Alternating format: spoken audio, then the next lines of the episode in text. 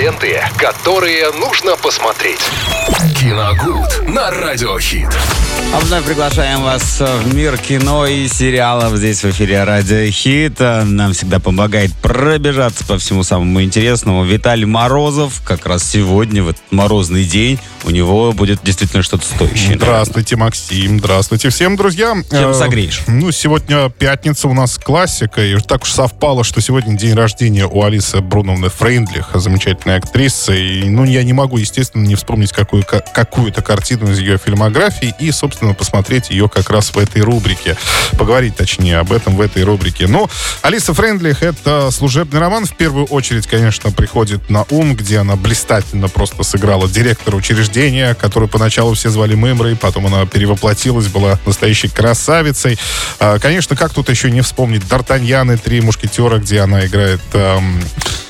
английскую королеву, по-моему, если я, я сейчас точно не вспомню, но, в общем, роль тоже очень яркая. Ну, а так вот, может быть, по каким-то малозаметным работам об этом как-то говорят очень мало. И вот сегодня хочется мне вспомнить один фильм, называется он «Будни и праздники Серафимы Глюкиной» тысяча девятьсот восемьдесят восьмого года с категории восемнадцать плюс. Кстати, замечу, что «Служебный роман» и «Д'Артаньян и три мушкетёра» с категории шесть плюс и двенадцать плюс соответственно. Да, и вот этот фильм «Будни и праздники» Серафимы Глюкин, Глюкиной, она здесь играет женщину Серафиму. Это очень добрая, интеллигентная, очень гордая женщина. Она ютится в коммунальной квартире и практически никому никогда не отказывает в помощи.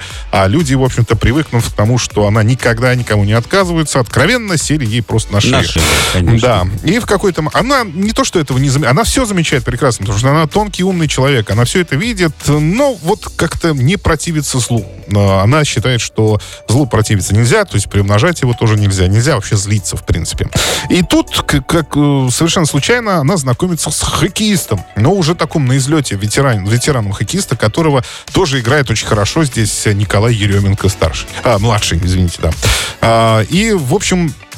Они просто поначалу сошлись, ну, на какой-то совершенно неинтересной теме, то есть как-то случайное знакомство. Но они самые интересные всегда. Да, и вдруг, вдруг между ними, ну, возникает некая, давайте так и назовем, химия все-таки пока, потому что Серафима старше своего, ну, так скажем, партнера, не партнера, в общем, своего знакомого, да, у которого тоже не все ладится в жизни, он, да, он уже должен заканчивать карьеру, у него ничего не получается на льду, он дико переживает, но это хоккей такой вид спорта, он сам мужик взрывной такой, да, он, если считает, что зло где-то происходит, оно против него надо бороться.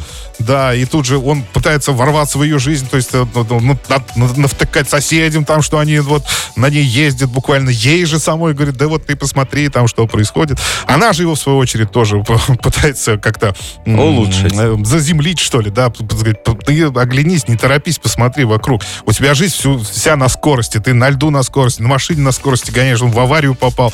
Ну что ты, ты немножко, да, присмотрись к этому.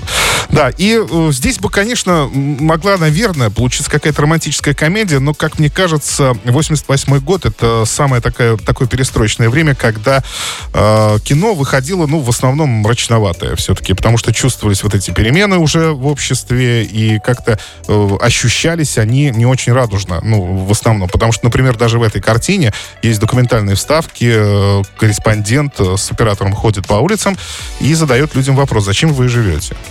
Не, абсолютно неожиданный. И, почему? Зачем? Да, да и, теря, и люди теряются, они не знают, что ответить. Вот. И в этом, мне кажется, была какая-то все-таки соль вот этой картины, которая потом перенеслась, в общем-то, и на главных героев. И, опять же, почему здесь все-таки не романтическая комедия, а больше драма? Потому что здесь финал абсолютно вообще не романтический. Но он и таким должен быть, как мне кажется. Но в целом, в целом, картина очень хорошая. Там замечательные диалоги, там есть чему поучиться и посмотреть на великолепную игру Алисы Фрейндлих.